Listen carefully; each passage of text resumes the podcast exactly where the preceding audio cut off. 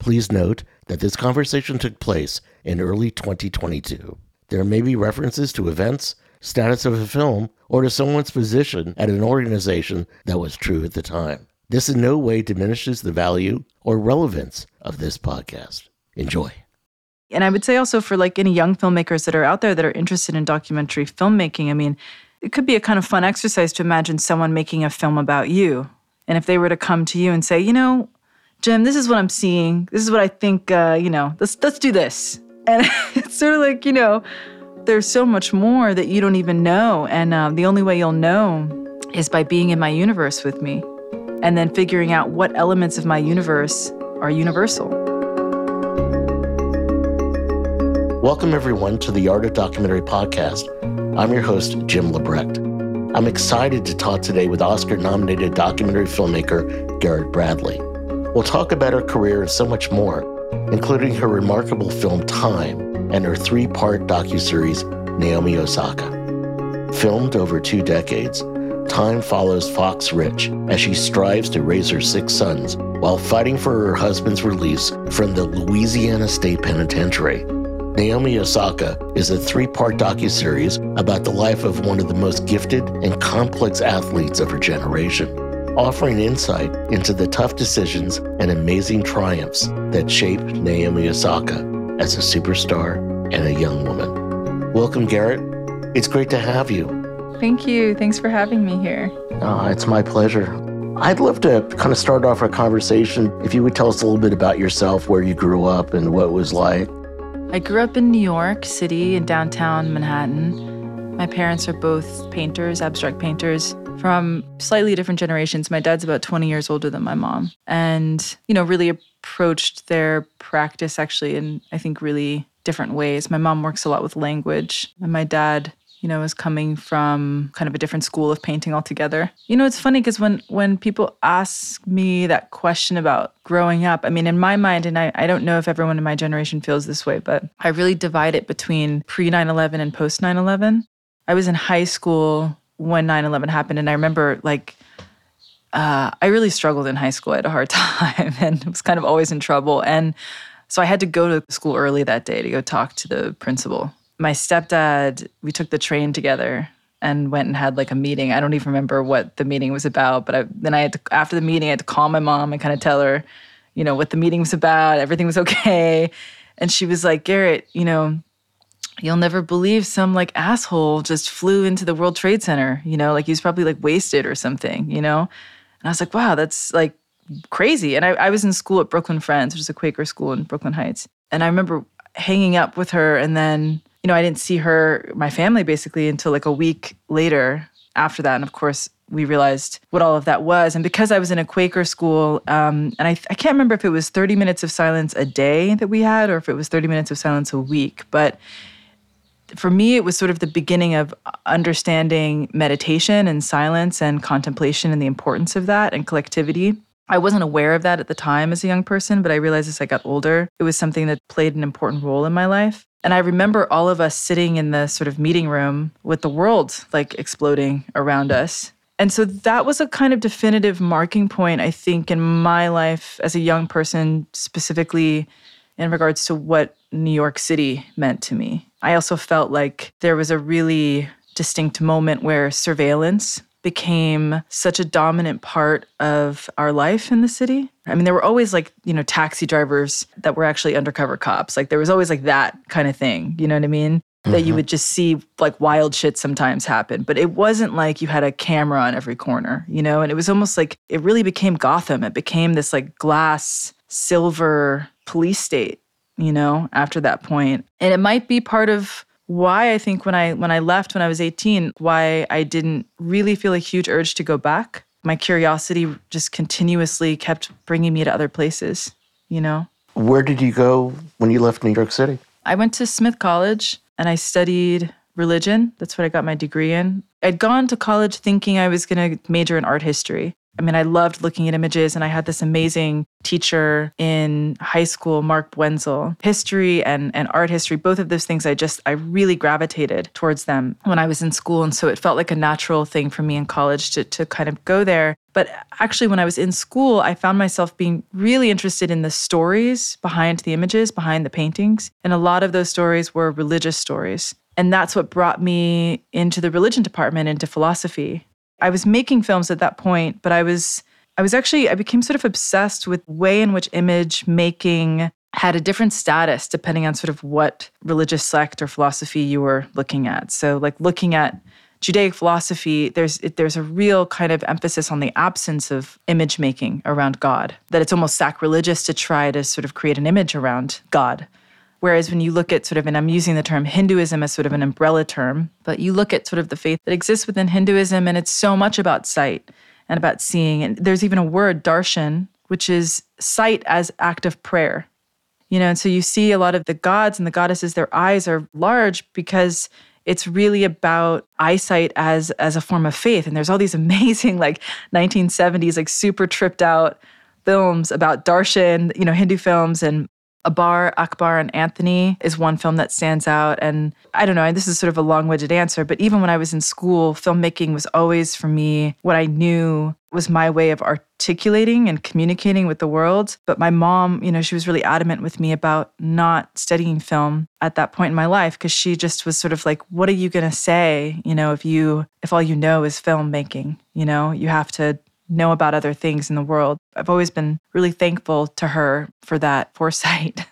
In looking at your projects, Time and Naomi Osaka, if I really kind of think about it, there is a meditative quality about it. We don't rush through these documentaries. Mm. When did you first pick up a camera? I was 16 when I picked up my first camera. My stepdad gave me a camcorder for Christmas. It was this Hi8 camcorder. My grandmother actually you know, it's funny. This is the first time I'm actually really making this connection, but I recently found like a bunch of tapes of that my grandmother had taken when I was born. And I mean, at the time, this was in like the 80s. I mean, she had like a, you know, like a camcorder that was like half my body size, you know. Now, I'm going to answer this question actually in a little bit of a, a long winded way, but I think it's important that, you know, because you asked me earlier about how maybe my parents as artists had influenced me, and, and they certainly did, I think, in terms of how to build a life around your craft and how to understand the distinction between your craft and your career, and that those two things sometimes intertwine and sometimes don't and you never give up your craft, you know, even if it's not paying the bills. And I think from my grandmother, I was able to actually really understand how to see. I remember her taking me when she'd come into town, she'd take me to the Met and talk to me actually about the paintings, about the religious stories that were behind the paintings, and instill in me the power of narrative. And I'm also, I'm really, I'm dyslexic and I really, uh, you know, yeah, as I said, school was really challenging. And so when I was given this camcorder in high school, it was I think the first time I was able to share with the world what I was seeing and how I was seeing it, it was a way for me to sort of act on my curiosity in a way that was also generous, which I think this might be a debate. I'm I'm open to being wrong about it, but I actually think everything we do is is for everybody. I think we do inherently I don't really think we ever make things for ourselves. I think we're here to share, you know, and to contribute. And when we feel like we're doing that effectively, it's like feeling like you're being loved, you know, communication, effective communication is is love, feeling understood.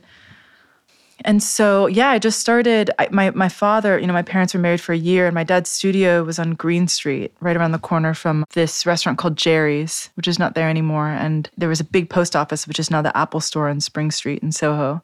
I would go to this bar, I would go to Jerry's and meet him there and film him and ask him questions about all sorts of stuff that I just wanted to know about him and about his relationship with my mom because they didn't, you know, they weren't close. And then I'd go home and ask my mom kind of the same questions and it became this like cross examination you know?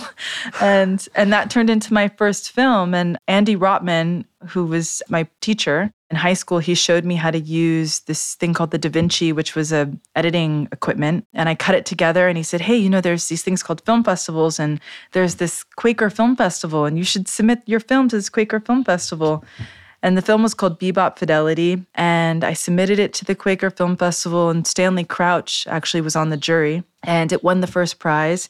And it was the first time that I felt like I was good at something. It was like the first time that I felt like I have a purpose, you know? And I think for that reason alone, just maybe because someone was like, Garrett, you're good at this, I was like, cool, this is all my ass is doing for the rest of my life. I'm not doing shit. you know, I'm going to try, you know? You know, I kind of think a lot of us in the arts, be it film or visual arts or theater, I think that when we find ourselves having a career, it's like we found our calling. I mean, speaking for myself, I didn't think that I was artistically inclined at all until I started doing sound design for theater. And somehow, you know, I can't draw to save my life, but I had a relatively, you know, natural acuity to it that with practice, practice, practice, and doing it refined. And I think that what you were talking about, you know, not doing it for just yourself, but everybody, when you were talking about that, I, I think that also it's a sense of freedom that I could express out to the world, that I was, you know, something that came from my heart, which that is my work. You know, you're being able to go beyond your body. I don't know what your experience is, but when everything is really, really clicking, when you're editing or directing, you get the sense that you're like soaring with eagles you know, you just like you're completely free of whatever really encumbers you, especially when you're in that zone, mm. when you're really working. And for for me, especially somebody with a physical uh, you know disability, mm. I, I've reflected upon this a couple of times. That you know, yeah, when I am totally in the zone behind that mixing console, mm. the whole the rest of the world just falls away. I like that you see it as birds. I feel like it's in my mind, it's like constellations, you know? Mm-hmm. It's like you're making connections, you know, for people. And, you know, it's funny. Sorry, I was just thinking like how trippy live sound is, like for theater. Like that must be, that's like a whole kind of incredible to mix sound, like live sound. I'm, I'm, probably making it sound deeper than it is, but I just think because those that process of being in the studio and mixing something obviously is such a different ecosystem than doing it live. I mean, I guess that's like the Beatles or some shit. We could talk about the Beatles. Let's not talk about the Beatles. I'm good with that. Well, I, I'm, I mean, you you know, the thing about film for for me is that you can be rather precise. You're in sync unless you screw something or somebody screws something up. But in theater, you have to build a flexibility because the show, you know, actors are different every night. You just kind of approach it that way. That you have ways to make it totally flexible, or as best you can for theater was a great training ground for working eventually in film because you you work with different directors all the time, different you know Shakespeare on Mars. You know, you have to really start thinking well outside you know the box. And sometimes you know folks say, "Hey, how, can I get into doing sound, or how do I get into doing almost anything?" And sometimes theater is a can have less of a threshold to go through. And you know what you learn there is important. I mean, it's communication, it's talking. You know, your work goes beyond filmmaking. You've done narrative work, you uh, have had art exhibitions. And I was wondering whether you felt like there's kind of, is there like a common theme in your work? Yeah. well, thank you. Let's keep going. yeah. yeah. It's funny because I think the only reason why I might know how to answer this in part is because you know you always get that question what do you what do you want to make next? What are you interested in? And it really kind of forces you to be like well why am i interested in anything? And what what am i interested in? And that kind of forces you to kind of look backwards. I mean i think for whatever reason I've always been really interested in the sort of double sidedness of the truth.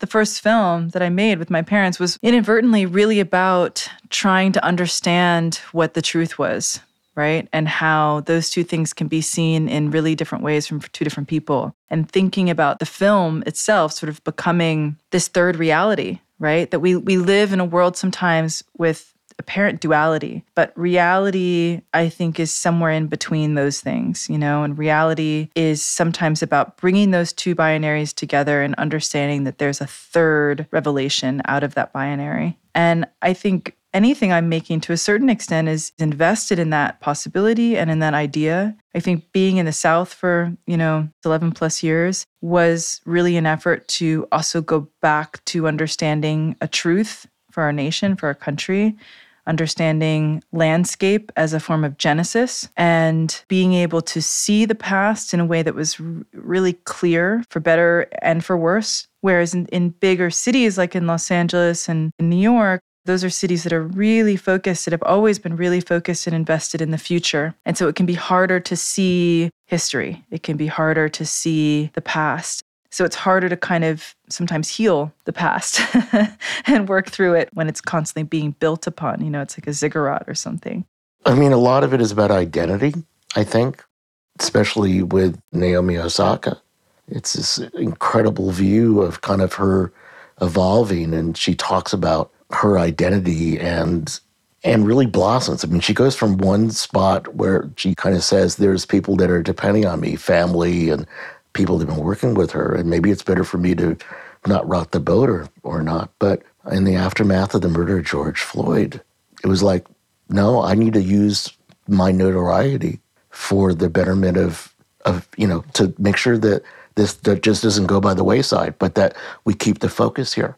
And it wasn't so much about tennis. It was about this young woman and how she was navigating even somebody older than her would be really tough to handle, you know, instant notoriety or very quickly having notoriety. And I guess one of the questions I have that relates to both time and Naomi Osaka is how does one gain the trust of our subjects? I mean, the first thing, just quickly, I just want to go back to this thing around identity because I actually think, and it does lead into this question that you're asking me you know, even though I'm I'm saying that there is a fascination on my part around American history and around the dynamics that exist that are often rooted in gender and in race. I also think that we're in a sort of problematic moment right now. I think from an industry perspective where there is such an emphasis on identity that, that we kind of lose sight also of form that to be an artist, you're doing a lot more with your work than just presenting identity. And there's a lot of complication in the emphasis of the body.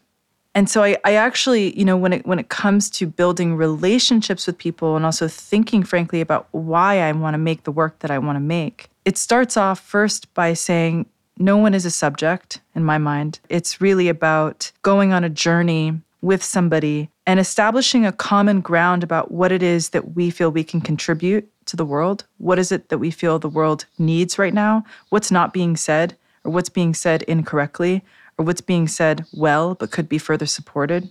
And that starts with a series of conversations. So, you know, with the exception of Osaka, every project I've made has has happened out of fruition in my real life. When I made Alone, that came out of making my first film Below Dreams, which you know, was cast with people entirely from Craigslist who I stayed very close with, one of which ended up being arrested for a nonviolent offense and waiting in a private prison pre trial for over a year and a half.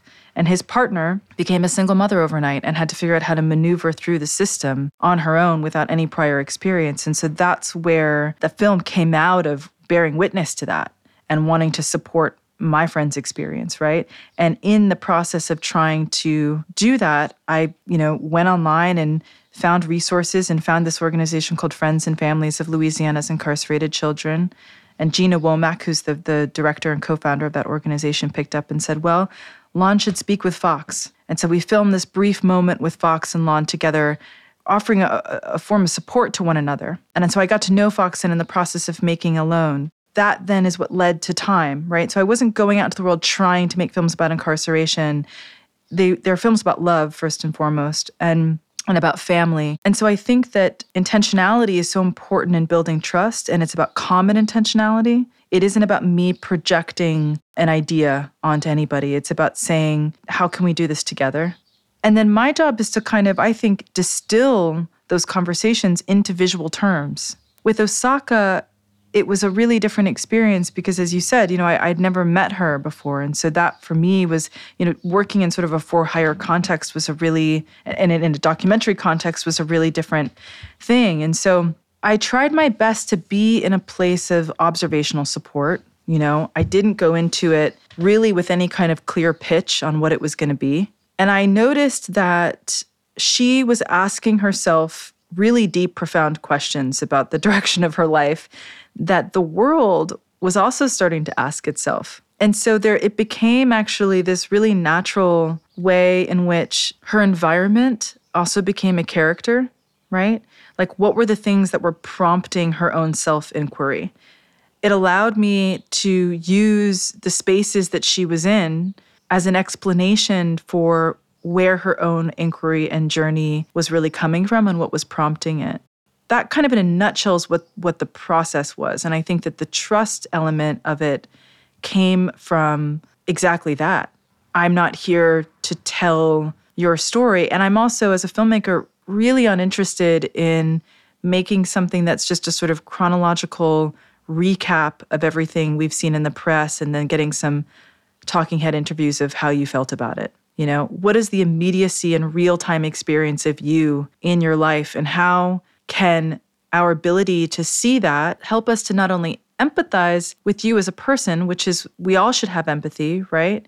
But can also help us to understand our connection to you, that we're all connected. That when the stakes are so high in life, sometimes we feel like we can't have a voice. Sometimes we feel like we can't speak our mind because there's so much to lose. And that's something everybody can relate to. I can't stand up to my boss. I can't address this thing that's happening with my coworker or even in relationships or even within the home. These are dynamics that happen everywhere. And even though Naomi is a global person, she's asking herself exactly the same questions. And one might say that she she might feel that she has even more to lose than anybody else, right? So what does it mean for her to take that chance? And how can that then support everyday people, whether they're interested in tennis or not?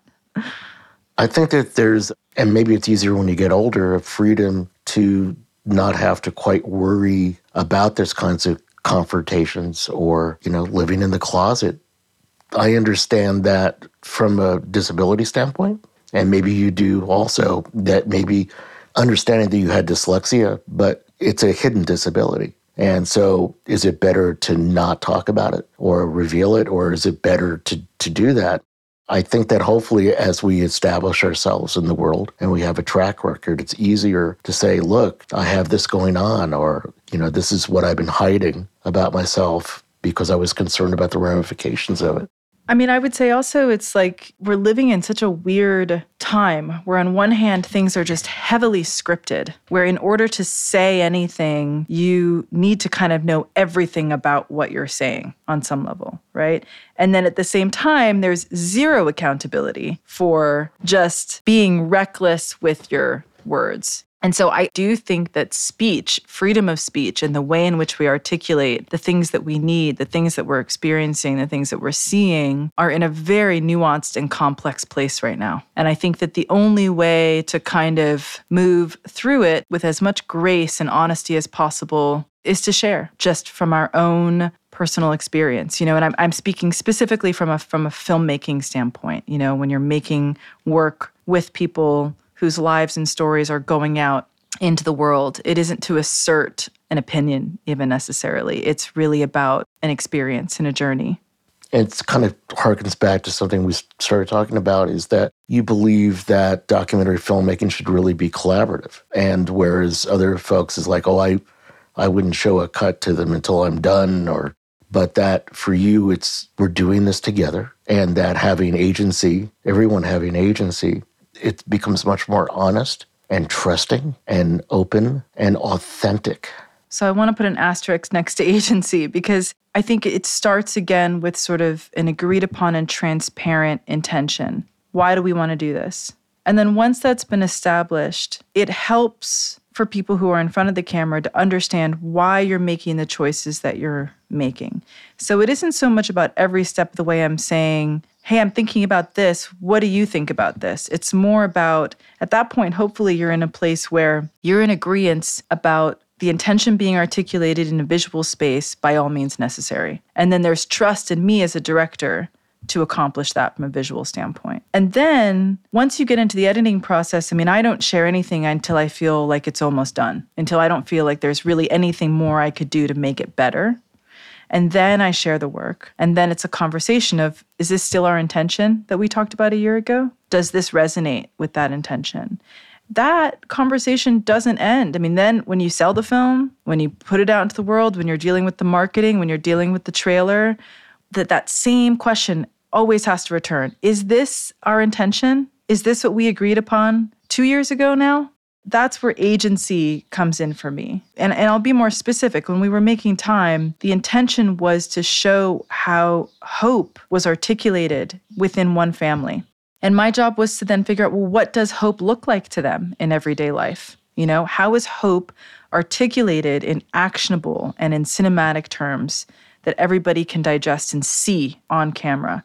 And so I'd like to think that every single thing that I shot was in one way or another speaking directly to that word. And that's exactly the same thing that happened then once we started editing. How is this scene speaking to hope? How is this piece of archive speaking to hope? How is the music doing that? How is the sound doing that? So that's a very different kind of process than I think like a co-direction, right? I think that that's not how I work at all. That really explains things a lot better for me. I think that everyone's process is a little bit different. I mean, that's you know that's why there are millions of colors in the in the rainbow, right? It's just mm-hmm. not in the rainbow. Well, anyway, you understand what I'm trying to get at. I got you. You know, it's you know one of the things I learned very early on is like you know if you have created a piece of art that everybody loves, that's not good. That's advertising. Yeah, you just, it just simply isn't. You know, for the few people out there that maybe haven't seen Time, how do you describe your film? Oh, I hate questions like that, but I, I, I think I've become good at this one. Oh, I'm sorry. You know why? You know why it makes me so insecure because it's like part of my brain just wants to be like, you know, it's about the fucking universe, man. It's about like the whole world. It's about like it's it's about all of it, you know? yeah, yeah. Um, no, I appreciate the question. I'm just I just am I'm not good at it. I mean, yeah, it's about a lot of things. It, it's centered around this family matriarch, and we're really kind of following her journey over the course of 21 years in her effort to reunite her family. Her husband is put in Angola State Prison for a numerical life sentence for a first time offense. And it's about, you know, how do you keep a family together during that time period? And it wasn't, you know, I'll say that when we were filming, it, it really wasn't about will she be successful in bringing him back home. You know, of course, when you're making a documentary, it's not only, I think, kind of useless to a certain extent in terms of your process, at least in my opinion, because it's really about the immediacy of the moment and how do you how do you maximize the immediacy of the present moment. It's not, you know, anticipation is is slightly unethical in my mind. So, how do you create a workflow and a system that allows you to be as flexible as possible without needing to know? That's what the craft is. And again, that actually goes back to intentionality because, you know, not knowing if Robert would be released within the time frame of our making the film or ever, it only further emphasized the importance of what are we doing today? What does every day look like? And if I have to stop filming because of a deadline or because of budget reasons or because of whatever, I know that I can make a film out of hope. You know, certainly it centers on incarceration and, you know, the damage to families and such. But indeed, you know, there's so much hope and love. There's so much love. And for Fox, for her, for Robert, her husband, and for her children, and for herself. And there's this wonderful journey of seeing her continuing to kind of work on on that or consider that where you know she was involved with this bank robbery but she had a much shorter sentence than Robert because she took the deal. But there's this incredible scene at church where she kind of talked about you've talked to the bank tellers try to find peace with them and apologize but have you apologized to your family? That's just a it's one of the more incredible moments. I just you know, because you think after all that amount of time, and she certainly is someone that really thinks very intentionally. Yeah. And you know, it's funny. I mean, thinking also just kind of about, it's just reminding me kind of like with Osaka, you know, there was a reality in which that show could have been really focused on the highs and lows of winning and losing that, that that's sort of like what we're supposed to focus on but what I, and i learned so much in the process of making it because you know it's it's such a mental sport it's really a sport about your emotional condition and where you are on any given day your success as an athlete as a tennis player is really you get to where you can get physically and then it's just your mind how is your mind running you and it's one of the only sports where you can't ask for help once you're on the court And if you're not, if your headspace is in any kind of way off, it's going to affect your play. That also then gave us, I think, a really exciting way to think about how to represent headspace in cinematic terms. I found the best way to try to articulate her headspace was to show her surroundings, you know, was to show the environment around her and how that environment was affecting her emotionality and then what the sort of domino effect of that was with her play and vice versa. That that's really what I mean by also just really being in the present moment and and not trying to go into things with a with a pitch necessarily. Let me, let me jump into a couple of maybe more kind of technical things a little bit time was all in black and white. And that's obviously a very conscious decision. And I, would love for you to kind of share what your thinking was behind that. Yeah, you know, it's funny is that it's I'm not colorblind. I can I can see in color, but I actually when I think about the film, like my work, I really can't see it in color. So it's really not like a conscious choice actually. it's really just it's just like it's just what it wants to be, you know. I mean, my first film, Below Dreams, was in color.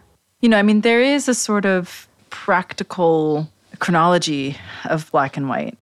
So I was making a short film called America that was really looking at uh, cinematic processes from the turn of the century. And I, I had initially thought about limiting myself from a technical standpoint to the technology that was available in 1913. So that meant it had to be on film, it had to be silent, it had to be in black and white. Those were some of the like basic parameters. At one point I was going to be working with similar lenses and cameras and then I was like fuck that, we're not doing that shit. It's like crazy. Um, and uh, and then I also was like, you know, got a flatbed and was going to cut it and I was like I'm good. We're going to edit on Premiere. yeah. yeah. you know. That took about 5 years to make that project and I was making Alone at a certain point there was overlap between America and Alone. I just I could not see it in color. Like my my I just was seeing in black and white. So Alone became black and white, you know. And then Time, you know, I Time is the sister film to Alone. I hope that they will always exist together in time and space, you know. And so when we went into shooting, there was no conversation around how it was going to be shot or what it was going to look like. It was just going to be the same thing that we, you know, that I developed in in Alone you know, there there's something you can see. Like I think it was like Yohji Yamamoto talked about how he with his clothing he cut. You know, he likes the black and white because you can really see the, sort of the shape and form of things in a certain kind of way. And I that really resonated with me. And I I just think you can you know, there's something about color that just kind of muddies it up sometimes. It just kind of makes it just it's a lot of excessive information that I don't always feel like for myself. I don't really feel like I need, you know. And and back in the day you know, we can't forget like there was only one option, you know? And then when color was out in the world, it was like, oh, black and white isn't commercially viable anymore. But then color became the standard, right? And I and I think it's important for us to remember like how young filmmaking is. I would argue that we are way too young to have standards on any level. I was gonna say too, like just to be to be more specific, like around time, like when I was shooting that, you know, again, I, I thought it was gonna be just another a short film, you know, around 13 minutes, the same same amount of time as Alone. When we were done filming and Fox, you know, handed over like 100 hours of her personal home archive, which I wasn't aware of while we were filming, all of that archive was in color. And I did for a moment think about what it would mean to cut it all together and, and make it a color film. But a few things started to happen that really, I think, supported and emphasized its need to be in black and white, which was two things. One, part of the premise of hope, one of the things that I felt came out of this idea around hope was that all tenses of time, the past, the present, and the future, all exist in one space. Like our bodies don't feel and understand actually the distinction between the past and the future. When we think about something, when we remember something, it becomes the present on a cellular level in our body. How could the film also function in that same way when we're dealing with a family that is oscillating between the supposed past and present and future? So, formally, in terms of its construction, that was something that Gabe and I worked on a lot. The beauty of it is that when we were going through all this archive, again, the intentionality of it became so critical because it meant that anything I was choosing needed to tie to this question of hope. And if it didn't fit into hope, it wasn't going to be there, which means that the chronology of the film could let go of, I think, the falsehood of linearity nothing is really linear. Life is not linear. And it meant that we could actually construct something that felt the way life really does. But when it was in color, you felt the form, you felt the texture and the materiality in a way that really pushed against those conceptual notions. The black and white allowed it to feel like a river instead of a, a quilt or a series of, of stones that you're stepping to and from. And then when we added the music, it couldn't hold the music with the color. It was too much. It was too much information. Wow. Indeed, you really kind of answered for me kind of my questions around the structure of time in that because we are going back to different points in time, either the present day or different moments that were in Fox's videos that she shot. And there's nothing really chronological really about that footage, but I so much more understand it now. I'm not I'm not somebody that isn't uh, willing to say I, you know, I didn't get everything initially or anything. I just I'm just a guy. And And when you think about memory and time and what you said about it, bring up a memory, brings it into the present, that just totally makes everything fall into place for me. Oh, thank you for the question. So you also mentioned someone you were saying when you were working on time. Gabe Rhodes. It was the first time I'd ever worked with an editor, was was working with Gabe. I love editing. I came to editing just out of, you know, I didn't have any resources to hire an editor. I didn't even know what that was. You know, it was just a natural thing for me to shoot my own stuff and I had a computer and I could edit. You know, the lack of resources allowed me to actually really, I think, develop a language for myself that I'm I'm very thankful for. And it was it was scary actually working with an editor for that reason because I was, you know, this is something Gabe and I talked about a lot was like how do I retain my fingerprint on something in this way? And and it's it appear it sounds like a naive question, but it was such a learning curve for me, you know, and I learned so much from Gabe in terms of just story and, you know, my own tendencies and and how, you know, because I really felt like I had reached sort of a glass ceiling a little bit with my work. In order to be a better filmmaker, I needed to open up the collaborative process. I needed to be working with people in a way that I had never been able to before. So it was it was amazing. So let's talk about the music in time. starts off with kind of solo piano, eventually start adding on more instruments like an organ. And near the end of the film, there's vocalizations that are added to it. So I'm just kind of curious about how you worked with the composer. How did things develop? Jamieson Shaw, who I've worked with uh, on several films, who I love, he did the very end portion of the film. And then all the other music is actually from a, an album that was released in 1963 by Emahoy, who's an Ethiopian nun. She's, I believe, 98 years old. I was really struggling with the music and music is what drives the editing process for me. It also is, you know, I'm, I'm, usually kind of figuring out the language of the film before I start shooting it by listening to music and figuring out what the music of, like, thematically, what that's going to be. And I couldn't hear it, like, for this film. I mean, I, I, I was, one of my favorite soundtracks of all time is uh, Neil Young's uh, Dead Man. Me too. Really? Me too. Absolutely. Dude it's like the fucking best. Like it's the best. And then when you hear about how he did it, you know about how he how he just like sat in that room and just like right. Yeah. So I mean, I was listening to that. I was literally throwing that shit onto all our cuts and just be like, "This is fucking perfect, man. Let's just go. we're, we're good. We're done." and then I think it was literally, I mean, like three or four months before we needed to deliver the film I was on YouTube and I have all these like Ethiopian playlists and like the algorithm just handed this or it was the universe, I don't know which one, it depends on how you want to see it, but handed me this song Mother's Love and I was like, "Holy shit, this is like this is incredible sounding, right?" And so Gabe and I threw it in there. We we started listening to the whole album. It just was so per it was like meant to be, right? But it wasn't until I started to do a little bit more research around Emahoy and her story that it felt just like kismet, like it was meant, it was just meant to be. Emma had come from a really wealthy family in Ethiopia and was then a prisoner of war and then was trained in classical Western music. And instead of sort of making a career out of her musicianship, she decided to go back to Ethiopia and become a nun.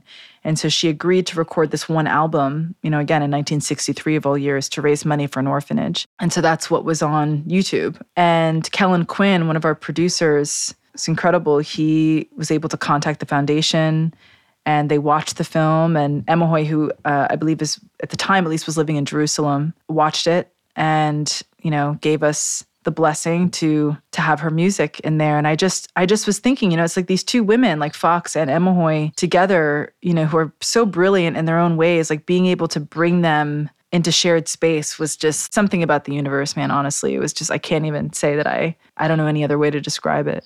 I mean, I think part of being an artist is simply being able to recognize something that crosses your path it doesn't all just come from intention and I'm going to write this piece of music and this is how I'm going to shoot things. It's like all of a sudden, you know, that there's images here that I just want to capture because it's really getting me at this moment, right, with my camera or like coming across this music. So I think we have to always remain a bit open to what the universe puts in front of us. Totally. I think young young children tend to have that everything in the world is kind of new to them and they're very, very open. And what I like about my work is that I, especially when I'm mixing, I'm doing a job, right? But I'm playing. Mm-hmm. I'm trying things. I'm throwing stuff up there to see whether it's going to work. You know, how is my heart reacting to something? And, you know, may we always find a way to maintain that kind of curiosity or, or openness or welcoming for things that we've never experienced before. I think that's what creativity is, is it's problem solving, which is also why it's not exclusive to people who call themselves artists. uh-huh, uh-huh. You know, I mean, we're all artists. This is going to be kind of like a, maybe a Reader's Digest uh, question for you. So, but like, what is the best advice you were ever given as an artist or, or as a documentarian or simply as a person? It's funny. I don't know if the advice that I have in my head are things that people said to me or if they were things I was lucky enough to observe. But I think, especially as a woman, as a black woman, you know, you find yourself in a lot of sort of like gaslighty situations in the world. you know, and and when you're a director, when you're a filmmaker, you're you're constantly in a place of self-doubt, in a place of self-questioning. And I think part of being a leader is being honest about that and finding a way to balance what it means to bring people together towards a unified vision despite all the variables. I think trusting yourself is is really important and I think that the the times that I've not trusted myself have been where the biggest mistakes have happened. And I know this sounds corny, but I think being kind is really important, you know? Like you just you can't make anything by yourself and I and people want to feel valued and I've found, you know, especially uh, when you're a young filmmaker and there's, you know, no one's really making money, no one's like, no one's really got shit. All you've got is respect. That's a wonderful, sweet answer. And I think it ties into a lot of what we've talked about about hope, yeah. about love, and, you know, respect and having faith in yourself. I just want to tell you how much I appreciate this conversation and your willingness to really open up about yourself and your process. And I, I, I know that it's going to be really um, interesting but helpful to a lot of people to hear, which is what I hope the goal is of this podcast series. So I want to thank you for being here with me. Thank you, Jim. I so appreciate the opportunity and, and for your questions as well. I really, uh, I'll be thinking about them today some more.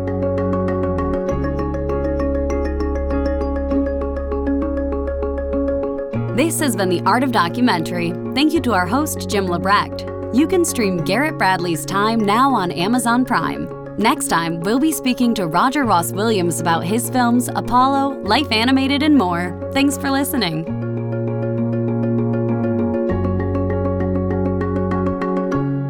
This series was produced by the Academy of Motion Picture Arts and Sciences.